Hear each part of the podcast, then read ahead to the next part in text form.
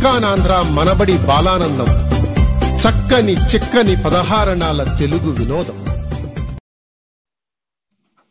శ్రోతలందరికీ నమస్కారం. చక్కని చిక్కని పదహారు అనాల తెలుగు వినోదం. సిలికాన్ ఆంధ్ర వారి బాలానందానికి స్వాగతం సుస్వాగతం. ఈనాటి బాలానందాన్ని లాస్ ఏంజలస్లో ఉన్న మనబడి కేంద్రం బాల బాలికలు సమర్పిస్తున్నారు. ఈనాటి కార్యక్రమానికి అన్నయ్యగా వ్యవహరిస్తున్నది నేను సామ్యక్ కాకతూర్. మరి అక్కయ్యగా వివరిస్తుంది నేను ఉమాదేవరకొండ. పిల్లల ప్రతిభ పాఠవాలకు ఆలవాలం మన బాలానందం కార్యక్రమం. ఈ రోజు కార్యక్రమంలో పాల్గొంటున్న పిల్లలు టారెన్స్ మనబడి కేంద్రంలో తెలుగు నేర్చుకుంటున్నారు. వారు నేర్చుకుంటున్న పద్యాలు పాటలు కథలు నాటికలు సంభాషణలు మొదలైన అనేక ప్రక్రియలతో మిమ్మల్ని అలరించడానికి వచ్చారు. ముందుగా ప్రకాశం చదువుతున్న లాస్య ఏలుక మరియు ఏనుగు కథ చెబుతుంది. ఎలుక ఏనుగు ఒక అడవిలో ఒక ఏనుగు ఒక ఎలుక ఉండేవి. ఏనుగు ఉత్సాహంగా అడవి అంతా తిరుగుతూ ఉండేది. ఒకరోజు ఎలుక ఏనుగు దగ్గరికి వెళ్ళి ఏనుగు ఏనుగు నాకు నీతో స్నేహంగా చేయాలని ఉంది అని చెప్పింది. అప్పుడు ఏనుగు చిచి నా కల్ కాలిలో ముళ్ళు అంత లేవు. నీకు నాతో స్నేహం కావాలా? పో అవతలకి అని అంది. అప్పుడు ఏలుక నేను నీతో ఎందుకు స్నేహం చేయకూడదు? నువ్వు నల్లగానే ఉన్నావు. నేను నల్లగానే ఉన్నాను. నీకు తోక కళ్ళు చెవులు ఉన్నాయి. నాకు ఉన్నాయి. ఇద్దరికి తేడా ఏమి ఉంది? అని అన్నది. ఒకరోజు అడవిలో వేటగాడు పెద్ద వల వేసి ఏనుగుని పట్టుకున్నాడు. అప్పుడు అది చూసిన ఎలుక ఏనుగు దగ్గరికి వెళ్ళి అయ్యో ఎడవకు నేను నా మిత్రులని తీసుకువచ్చి నిన్ను కాపాడుతాను అని చెప్పి వెళ్ళింది. కొంతసేపటికి ఎలుక తన మిత్రులతో తిరిగి వచ్చి ఏనుగు వల్ల కొరికి విడిపించాయి. ఆనాటి నుండి ఏనుగు ఎలుకతో స్నేహంగా వస్తూ దాని తన వీపు మీద ఎక్కించుకొని సరదాగా అడవి అంతా తిరిగేది. ఆ తరువాత వేటగాళ్ళు ఏనుగుని పట్టుకున్నప్పుడల్లా ఎలుక వల్లతాళను కొరికి ఏనుగుని రక్షించేది. ధన్యవాదాలు. చక్కగా చెప్పావు లాస్యా. చిన్నగా కనిపిస్తున్నారు కదా అని ఎవరిని చులకనగా చూడకూడదు అని తెలుసుకున్నాం కదా? ఇప్పుడు ప్రకాశం చదువుతున్న ఆద్య వేమన పద్యాలు చెబుతుంది. ఉప్పు కప్పు రంగు నొక్క పోలిక నుండు చూర చూర రుచుల చాడ వేరు పురుషులందు పుణ్య పురుషులు వేరయ విశ్వదాభిరామ వినురవేమ తాపర్యం ఉప్పు కర్పూరం చూడటానికి ఒకేలా ఉంటాయి కానీ వాటి రుచి వేరుగా ఉంటుంది అలాగే మనుషులు అందరూ ఒకటే అయినా మంచివారు ప్రత్యేకం విద్య లేని వారు విద్యార్థికుల చెంత నుండినంత పండితుడు కాడు కొలని హంసలకర కర విశ్వదాభిరామ వినురవేమ తాపర్యం విద్య లేని వారు పండితులతో కలిసి ఉన్న విద్య లేని వారు పం పండితుడ కాలేడు ఎలా అంటే చెరువులో కొంగ హంసతో కలిసి ఉన్న కొంగ హంస కాలేదు.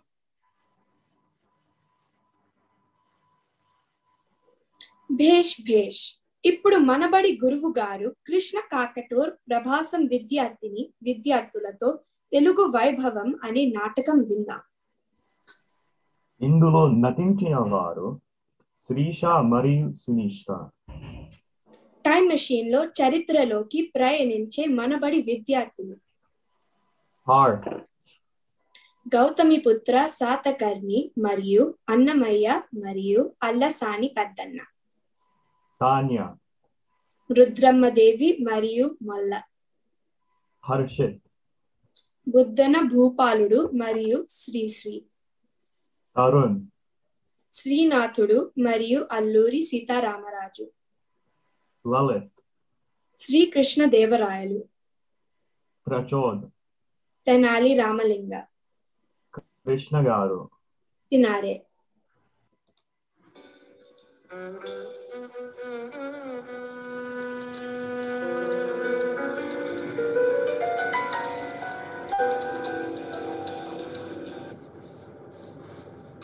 Snishka, మనబడిలో మనం చాలా మంది తెలుగు వారి గురించి నేర్చుకున్నాం కదా. అవునక్క తెలుగు రాజులు తెలుగు పువ్వులు తెలుగు స్వాతంత్ర ఉద్యమకారులు. నాకు వాళ్ళందరినీ చూడాలని వారితో మాట్లాడాలని ఉంది. ఎలా? ఎలా? టైం మెషిన్ వావ్ ఎంత మంచి ఐడియా ఇచ్చావు సునుష్క. మరి ఇంకా మనం వెంటనే టైం మిషన్ డిజైన్ చేయాలి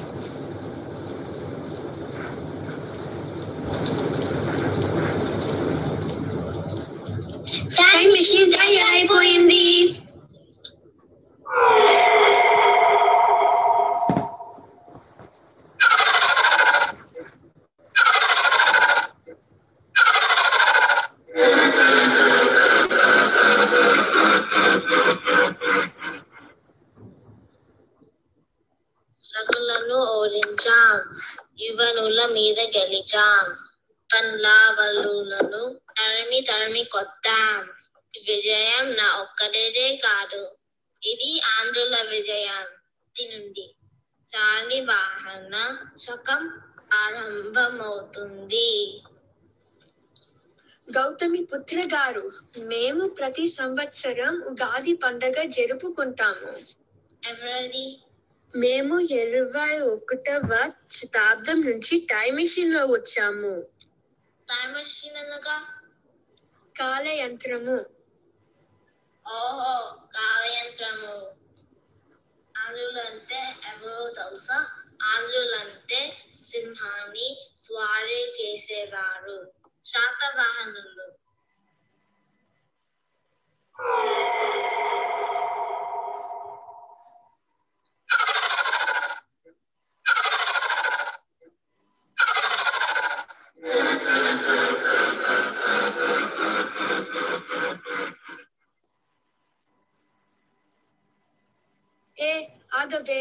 ఎక్కడికి రుద్రమదేవి లాగా ఫాస్ట్గా వెళ్ళిపోతున్నావే. రుద్రమదేవి లాగి కాదు. నేనే రుద్రమదేవిని. నీ మొహం. చోళలు మరాఠీలు యాదవరాజులు మన మీద యుద్ధానికి వస్తున్నారు. మన నాన్న గణపతి దేవులకు మగపిల్లు లేరు కదా. ఒక ఆడపిల్ల ఏం చేస్తుంది అనుకుంటున్నారు కోన కన్నరెడ్డి సైన్యాన్ని సిద్ధం చేయి పదండి చూపిద్దాం మన శక్తిని యుద్ధంలో గెలవడమే కాదు మా నాన్నగారు ప్రారంభించిన ఓరుగలు కోటును పూర్తి చేస్తాను దేశంలో వాణిజ్యం ఎగుమతులు పెంపొందిస్తాను ఆరోగ్య పరిరక్షణ మెరుగుపరుస్తాను అంబదేవుడు నా వెనక నుండి పొడిస్తావా ఎనభై ఏళ్ళు ముసల్దాని నా ముందు నిలబడి ధైర్యం కూడా లేదురా నీకు. జై రుద్రమదేవి సాహసానికి మారు పేరు నువ్వే.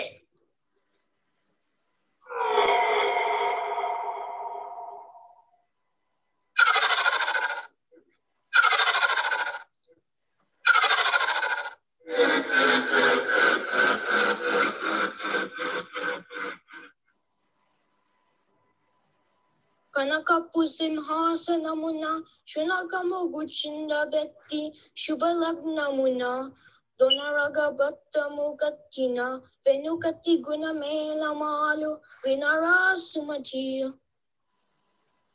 కుక్కను బంగారు సింహాసనం మీద కూర్చోబెట్టి పట్టాభిషేకం చేసిన దాని నీ- నీచ స్వభావం ని మారదు అలాగే ఒక నీచుడికి ఉన్నంత పదవి ఇచ్చిన వాడు తన నీచ స్వభావాన్ని వదిలిపెట్టడు. ఉపకారికి నుపకారము విపరీతము గాదు సేయ వివరింపంగా అపకారికి నుపకారము నెపమెన్నక జేయువాడు నెపరి సుమతి. ఉపకారం చేసే వారికి ఉపకారం చే సామాన్యమే అయితే అపకారికి కూడా ఉపకారం చేసే వాడే ఉత్తముడు.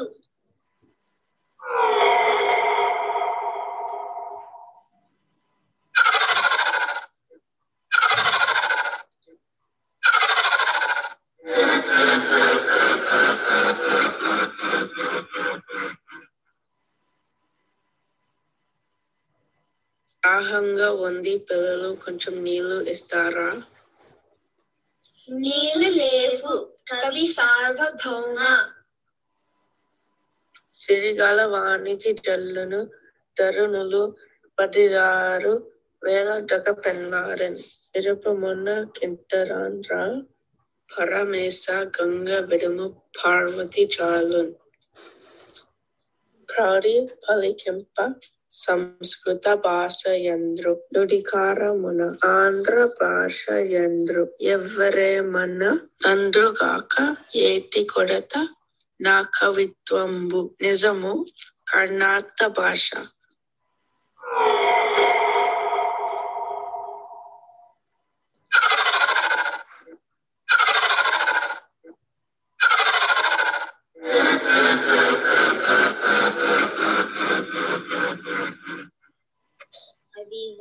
அல்லதிபோ ஸ்ரீ ஹரிவாசமோ பதிவேல சேஷுலா பரகலவயமோ அதிபோ அல்லதிபோ ஸ்ரீ ஹரிவாசமோ கோவிந்தா கோவிந்தா கோவிந்தா கோவிந்தா వేడుకుందామా వేడుకుందామా వేడుకుందామా. వెంకటగిరి వెంకటేశ్వరిని వేడుకుందామా.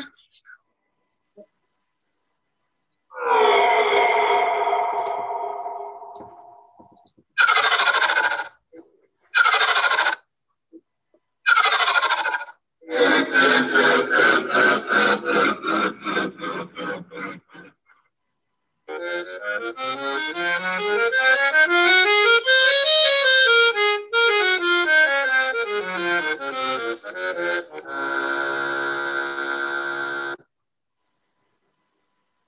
ఒక డౌట్ ఉంది. డౌట్ అనగానేమి? డౌట్ అంటే సందేహము. ఓహో మరి మీ సందేహం? మీ మాతృభాష తులు కదా. మరి మీరు ఆ ముక్త మర్యాద తెలుగులో ఎందుకు రాశారు? మంచి ప్రశ్న వేశారు బాలుక. నేను శ్రీకాకుళం వెళ్ళినప్పుడు నాకు ఆంధ్ర విష్ణువు కళలో కనిపించారు. వారే నన్ను ఆ ముక్తమాయతను తెలుగులో వ్రాయమని చెప్పారు. తెలుగు దేశంబు తోగేను తెలుగు వల్ల బుంద తెలుగు కంద ఎల్ల నృపులు గురువ నిర్గవే భాషాడి దేశ భాషలందు తెలుగు లెస్స. మాకు తెలుగులో మాట్లాడడం బాగా ఇష్టం. అందుకే మేము మరబడిలో చారి తెలుగు బాగా నేర్చుకుంటాము. మంచిది. భాషా సేవయే పవిత్రాల సేవ. అనే ప్రాతిపదికగా పదమూడేళ్ళ అద్భుత ప్రస్థానాన్ని ముగించుకుని పద్నాలుగవ విద్యా సంవత్సరంలో విజయవంతంగా అడిగిరుతున్న శల్కానాంధ్ర మనవరికి ఆ అభినందనలు పెద్దన మధ్య మీరు మన చేతిలోని ఒక పద్యాన్ని చెప్పండి అతన కాంచే భూమి సురుడు అంబర సుంబి రస్సర జరి పటల ముహుర్ ముహుర్ లుత దబంగ తరంగ మృదంగ నిసున స్ఫుత నట నానుకుల పరిపుల్ల కలాప కలాప జాలమున కథ కచరత కరేణు కర కంపిత సాలము శత శైలమున రామకృష్ణ మీ పద్యం ఒకటి వినిపించింది పువ్వట బాబా తలపై పువ్వట జాబిల్లి వల్వ కూడత చేదే భూవత చూడగహలు కవ్వట నరయంగనట్టి హరణకు జే జయ. పిల్లలు మీరు మౌన గురించి విన్నారా? ఆ విన్నాం. నాకు మళ్ళా రామాయణం నుంచి కొన్ని పద్యాలు కూడా వచ్చు. మీరు సరైన సమయంలో వచ్చారు. మూల రామాయణం రాస్తున్న సమయం ఇదే. గోపవరం వెళ్ళి చూద్దాం పదండి. చెప్పుమని రామచంద్రుడు చెప్పించిన పలుకు మీద చెప్పెద నేనెల్లప్పుడు ఇహపర సాధన నిపుణ్య చరిత్ర తప్పులెంచుకుడు కవల్. ఆతకూరి మూల మా కాలంలో మా దేశంలో రామాయణం రాయటం మా అదృష్టం. నీల మేఘ ఛాయ పోలు దేహము వాడు ధవలాబ్ద పత్ర నేత్రముల వాడు. కంబు సన్నిపమైన కంఠంబు గలవాడు చక్కని పీన వక్షంబు వాడు. దేశ భాషలందు తెలుగు లెస్స అందున నీ కవిత బహురస బ్రిటిష్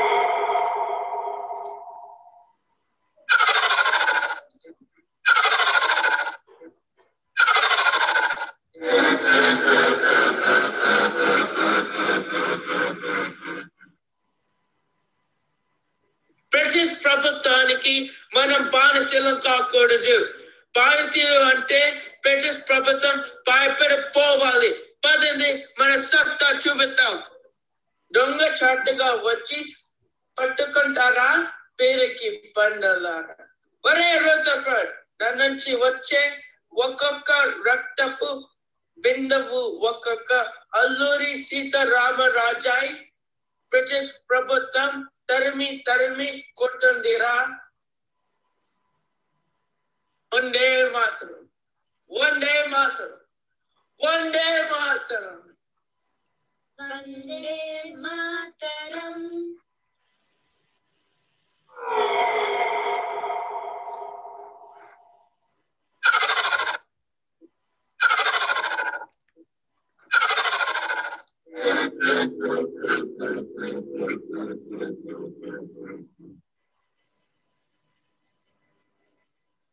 మరో ప్రపంచం మరో ప్రపంచం మరో ప్రపంచం పిలిచింది పదండి ముందుకు పదండి చోసుకు పోదం పోదం పై పైకి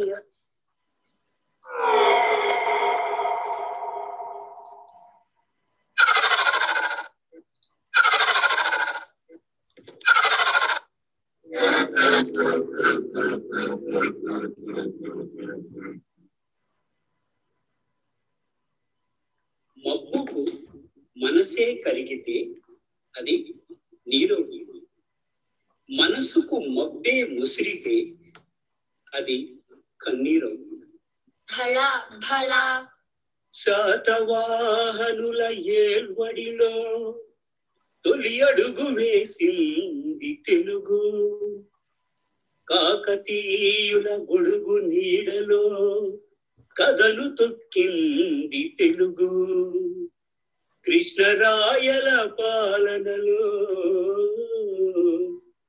పడగెత్తి నిలిచింది తెలుగు నవీన యుగాన వివిధ రీతులకు నాంది పలికింది తెలుగు. మన మాతృభాష తెలుగు మన రక్త ఘోష తెలుగు.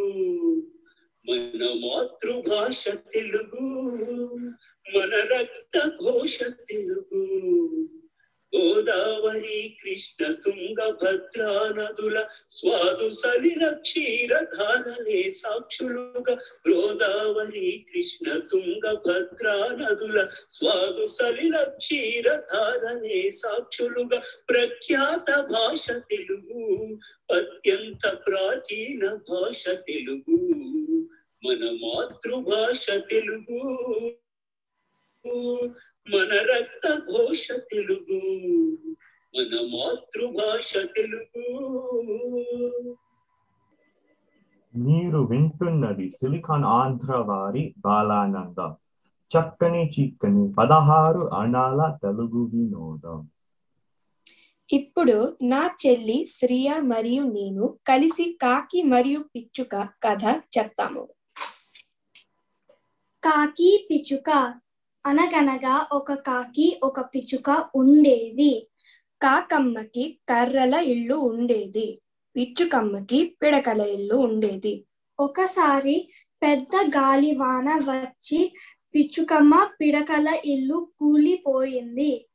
అప్పుడు పిచ్చుకమ్మ కాకి ఇంటి తలుపు తట్టి కాకమ్మ కాకమ్మ తలుపు తీస్తావా? నా ఇల్లు గాలివానకి కూలిపోయింది. మీ ఇంటిలో తాళ్ళ దాచుకోవచ్చా? అని అడిగింది. అప్పుడు కాకమ్మ నేను తలుపు తీయను. పో. అని అంది. పాపం పిచ్చుకమ్మ వెళ్ళిపోయింది. చలికి వణికిపోతూ తల దాచుకునేందుకు గుంట తవ్వితే పిచ్చుకమ్మకి బంగారు నాణం కనిపించింది. ఇంకొంచెం తవ్వితే బోల్డన్ని బంగారు నాణాలు దొరికాయి. ఆ డబ్బుతో పిచ్చుకమ్మ పెద్ద మేడ కట్టించుకుని హాయిగా ఉంది. అది చూసి కాకమ్మ అసూయ పడింది. పిచ్చుకమ్మని అడిగి తెలుసుకుని కాకి కూడా ఆ గుంట దగ్గరికి వెళ్ళి తవ్వి తవ్వింది. అప్పుడు అందులోని అందు నుంచి ఒక తేలు బయటకి వచ్చి కాకిని కుట్టింది. నీతి అసూయ పడటం చెడ్డ లక్షణం. ధన్యవాదాలు. ఇప్పుడు నా చెల్లి శ్రియ కుందేలు మరియు సింహం కథ చెబుతుంది. కుందేలు సింహం ఒక అడవిలో సింహం ఉండేది. అది తన కన్నా బలవంతులు లేరని గర్వపడేది. కనిపించిన ప్రతి జంతువును చంపుతూ ఉండేది. ఒకరోజు అడవిలో జంతువులన్నీ ఆ సింహం దగ్గరికి వెళ్దాయి మృగరాజు ఇలా చంపి తింటే కొంతకాలానికి అడవిలో జంతువులు ఉండవు. ప్రతిరోజు ఉదయనే ఒక జంతువును మీకు ఆహారంగా పంపిస్తాము. దాని తిని ఆకలి తీర్చండి అన్నాయి. సింహం అందుకు అంగీకరించింది. ఒకరోజు కుందేలు వంతు వచ్చింది. తన బుద్ధి బలంతో సింహంని చంపి ప్రాణం రక్షించుకోవాలని అనుకుంది. ఉదయమే వెళ్ళవలసిన కుందేలు ఆలస్యంగా మధ్యాహ్నంకి వెళ్ళింది. ఏమిటంత ఆలస్యం? అని కుందేలుని కోపంగా అడిగింది. మీకు ఆహారం అవ్వటానికి వస్తుంటే దారిలో ఒక సింహం నన్ను తినబోయింది. దాని బారి నుంచి తప్పించుకుని వచ్చేసరికి ఆలస్యం అయ్యింది అంది. సింహం కోపంతో గర్జించి ఎక్కడ ఆ గర్వపోతు? దాని అంతు చూస్తాను అంది.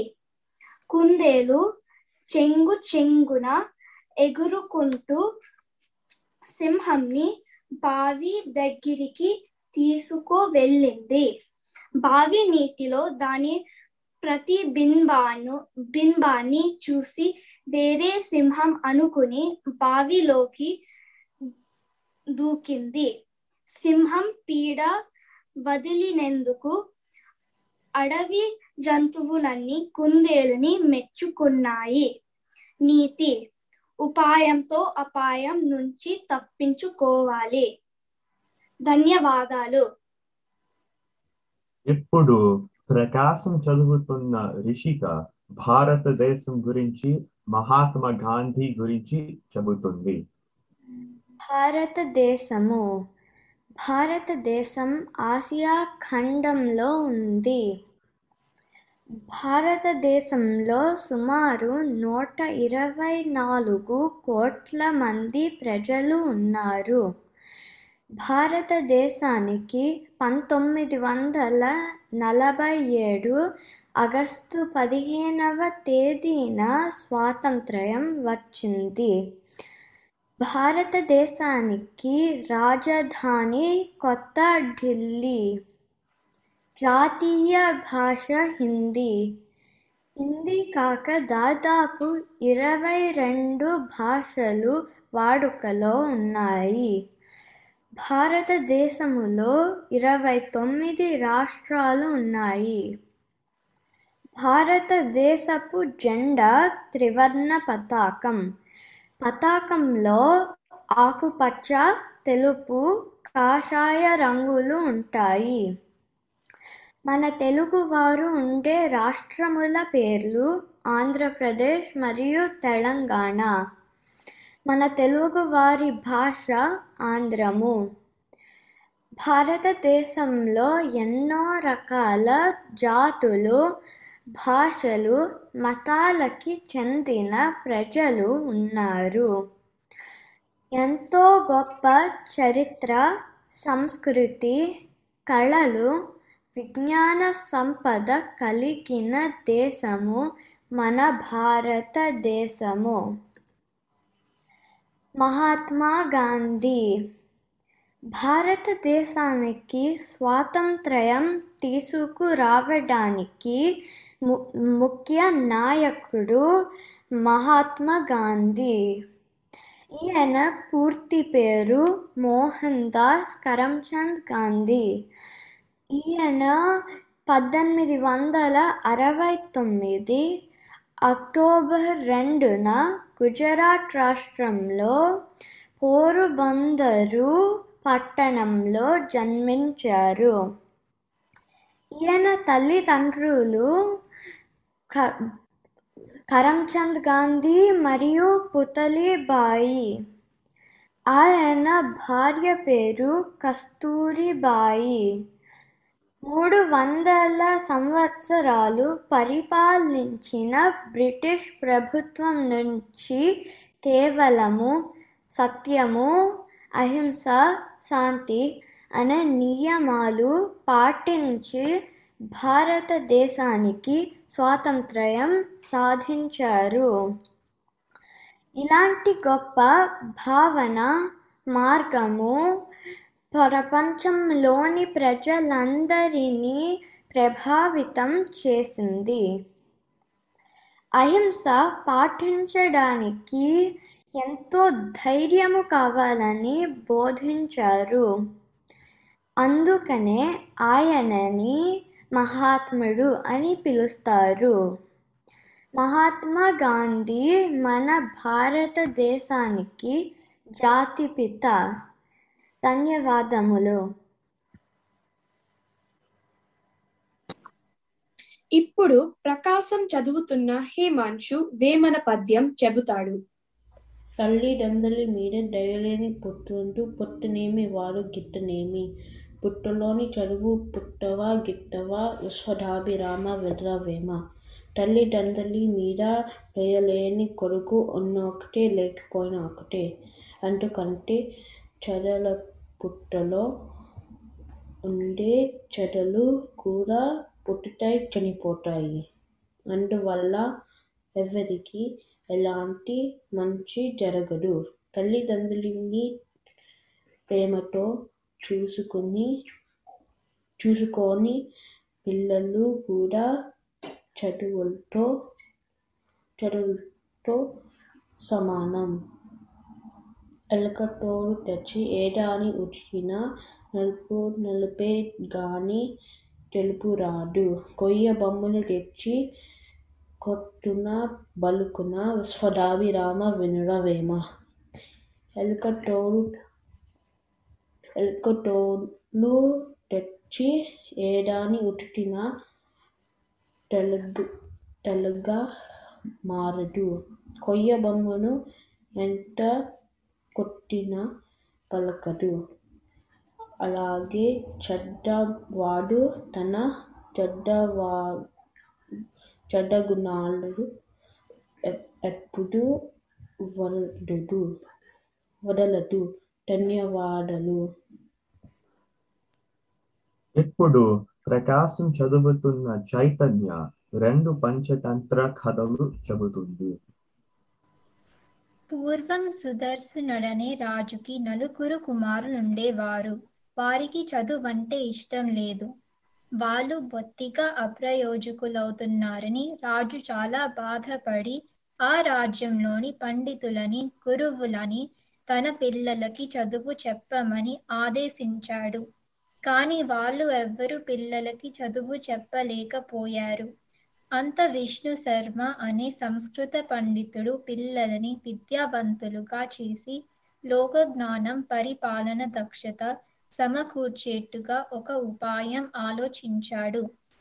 పిల్లలకి కథలు అంటే చాలా ఇష్టం కదా. కావున వాటి ద్వారా రాజకుమారులను విద్యావంతులుగా చేద్దామని నిర్ణయించుకున్నారు. మనసుకి హత్తుకునే విధంగా పంచతంత్రం అనే కథలని వాళ్ళకి చెబుతూ ముఖ్యంగా అడవి జంతువులతో కూడిన ఎన్నో చక్కటి నీతి కథలని మనకి అందించాడు. దాన్ని తెలుగులోకి శ్రీ పరవస్తు చిన్నయ్య సూరి అనే పండితుడు అనువదించాడు. ఒకటో కథ పేరు నలుగురు స్నేహితులు వేటగాడు. ఒక అడవిలో కాకి తాబేలు జింక ఎలుక మంచి స్నేహితులుగా కాలక్షేపం చేస్తుండేవారు. ఒకరోజు జింక వాళ్ళ సమావేశానికి రాలేదు. మిగతా ముగ్గురు ఆందోళనగా ఎదురు చూస్తున్నారు. కాకి నువ్వు పైకెగిరి జింక ఎక్కడైనా ప్రమాదంలో చిక్కుకుందేమో చూస్తావా? అని తాబేలు అడిగింది. కాకి పైకెగిరి అయ్యో జింకని ఒక వేటగాడు వలలో బంధించాడు. ఆ వేటగాడు అక్కడ లేడు. కనుక వెంటనే ఎలుకని నాతో తీసుకెళ్తాను అంటూ ఎలుకని కాకి బంధించి ఉన్న జింక ముందు దింపింది. ఎలుక తన పదునైన పళ్ళతో వలని కొరికి జింకని బయట పడేసింది. జింక ఆహా మంచి స్నేహితుల వలన ఎంత మేలు జరుగుతుందో అని ఆనందించింది. ఇంతలో తాబేలు నెమ్మదిగా నడుచుకుంటూ రావటం గమనించి అయ్యో తాబేలు అంత నెమ్మదిగా వస్తుంది. అప్పుడు హఠాత్తుగా వేటగాడు వస్తే నేను ఆకాశంలోకి ఎగరగలను. జింక ఎలక్క కూడా వేగంగా తప్పించుకోగలవు. కానీ తాబేలు అని కాకి అంటుండగానే వేటగాడు వచ్చి తాబేలుని పట్టుకొని తన దగ్గరున్న కర్రకి తాడుతో కట్టేశాడు. అయ్యో మన మంచి స్నేహితుడు తాబేలుని ఎలా రక్షించాలి అని ఆలోచించి ఒక పథకం వేశాయి. వేటగాడు ఎలాగో చెరువు దగ్గరికి వెల్ వెళ్ళి తాబేలుని కిందకి దించుతాడు. జింక వాడికి కనిపించేలాగా ఒక చోట పడి చచ్చినట్టు వేషం వేస్తుంది. దాని కన్ను పొడుస్తున్నట్టు నేను నటిస్తూ ఉంటా. వాడు అంత దూరం నడుస్తూ వచ్చేలోగా ఎలుక వెళ్ళి తాబేలుకి కట్టిన తాడు కొరికి తాబేలు చెరువులోకి దూకేలాగా సహాయం చేస్తుంది. తీరా అంత దూరం వేటగాడు నడుస్తూ వచ్చేసరికి హఠాత్తుగా జింక లేచి పరుగు తీస్తుంది. నేను ఆకాశంలోకి ఎగిరి పోతా కాకి అనింది. ఈ పథకం ప్రకారం వారు నటించి వేటగాడిని మోసం చేసి ప్రాణరక్షణ చేసుకున్నారు. ఈ కథలోని నీతి స్నేహం చాలా గొప్పది. స్నేహితులు సదా ఒకరికొకరు సహాయం చేసుకుంటే సాధించలేనిది ఏమీ లేదు. రెండో కథ పేరు కొంగ ఎండ్రకాయ కథ. ఒక సరస్సులో ఒక ముసలి కొంగ చేపలు కప్పలు ఎండ్రకాయ ఉండేవి.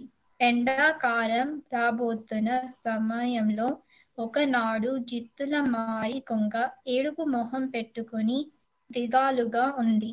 చేపలు ఎండ్రకాయ అన్ని దాని చుట్టూతా చేరి ఎందుకు ఇంత విచారంగా ఉన్నావు అని ప్రశ్నించాయి. నాకు రాబోయే కాలం గురించి తెలుస్తోంది. వానలు రావు ఉన్న నీళ్ళు ఎండిపోయి మనమందరం క్రమంగా కరువు కాటకాలతో చచ్చిపోతాం అని అంది. ఆ మాటకి అవి చాలా కంగారు పడి అయ్యో అనుభవం ఉన్న నువ్వే మాకు ఒక మంచి ఉపాయం చెప్పి మమ్మల్ని అందరినీ రక్షించాలి అన్నాయి. అది సమ అదే సమయమని కొంగ ఇలా అన్నది. నాకు తెలిసిన మంచి పెద్ద చెరువు ఒకటి ఉంది. నేను మీ అందరినీ ఒక్కొక్కరిని అక్కడికి చేరుస్తా. అక్కడ అందరము హాయిగా కాలం గడపచ్చు అని అంది. అమాయకంగా అన్ని జలచరాలు కొంగతో వెళ్ళడానికి తయారయ్యాయి. ఆ మాయల మారి ముస్తలి కొంగ రోజుకొక చేపని నోట కరుచుకొని దూరంగా ఉన్న గుట్ట పైన వాలి వాటిని తిని ఎముకలన్నీ అక్కడే పడేసేది. ఒకనాడు ఒక ఎండ్రకాయ బంతు వచ్చింది. దాని వీపు మీద ఎక్కించుకొని గుట్ట పైపు ఎగిరింది.